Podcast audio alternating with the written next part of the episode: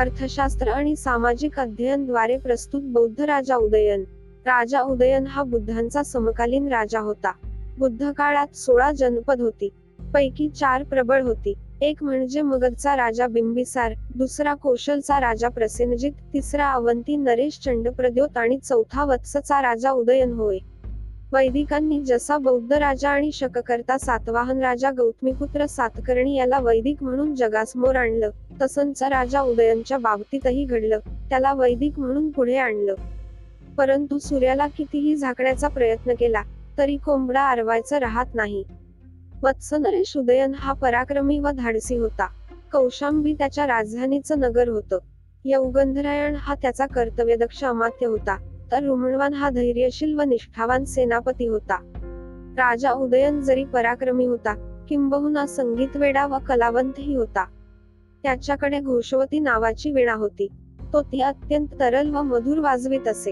तो प्रथम वैदिक होता, परंतु त्याने बौद्ध भिक्खू पिंडोल यांच्याशी विवाद केल्याने बुद्धांच्या समतावादी मानवतावादी तत्वज्ञानाशी ओळख झाल्याने तो बौद्ध धम्माचा अनुयायी बनला। त्याने आपल्या मुलाचे नाव बुद्धावरून बोधिकुमार ठेवले। तो जरी बौद्ध असला तरी त्याने लढाई करायचे सोडले नाही। तो जसा संगीतवेडा होता तसा तो युद्धवेडाही होता। त्याच्या संगीतावर भाळून अवंती राज्याची राजकन्या वासोदत्ता त्याच्या प्रेमात पडली आणि मग अवंती नरेश चंडप्रद्योतशी त्याचे युद्ध पराक्रम, राजा उदयनचे धाडस व प्रेमाच्या कथा जनतेमध्ये चर्चिल्या जाऊ लागल्या।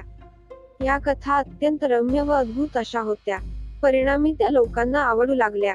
पुढे त्या कथा एका पिढीकडून या पिढीपर्यंत सांगितल्या जाऊ लागल्या।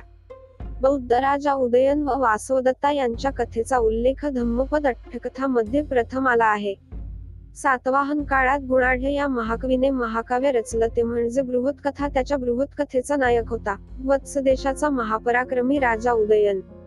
गुणाढ्याने पैशाची भाषेत 7 लाख श्लोक लिहिले। पुढे रागाच्या भरात 6 लाख श्लोक त्याने जाळले, 1 लाख श्लोक राहिले, त्यात उदयनची कथा आहे। 11व्या शतकात काश्मीरचा राजा अनंत याच्या पदरी सोमदेव शर्मा होता।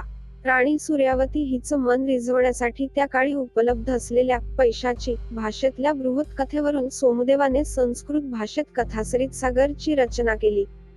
या ग्रंथामध्ये उदयन कथा विस्ताराने आली आहे। त्यानंतर बृहत् कथेवरूनच क्षेमेंद्र याने बृहत् कथा मंजिरी हा संस्कृत ग्रंथ रचला। भास याने स्वप्नवासोदत्ता व प्रतिज्ञा यौगंधरायण ही 2 नाटके उदयन कथेवर लिहिली।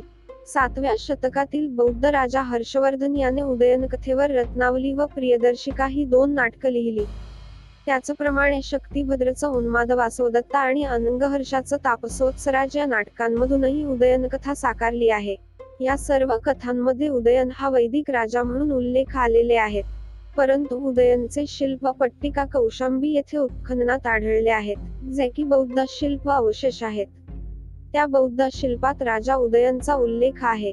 असा हा बौद्ध राजा उदयन लोकांच्या हृदयात राहत आलेला आहे।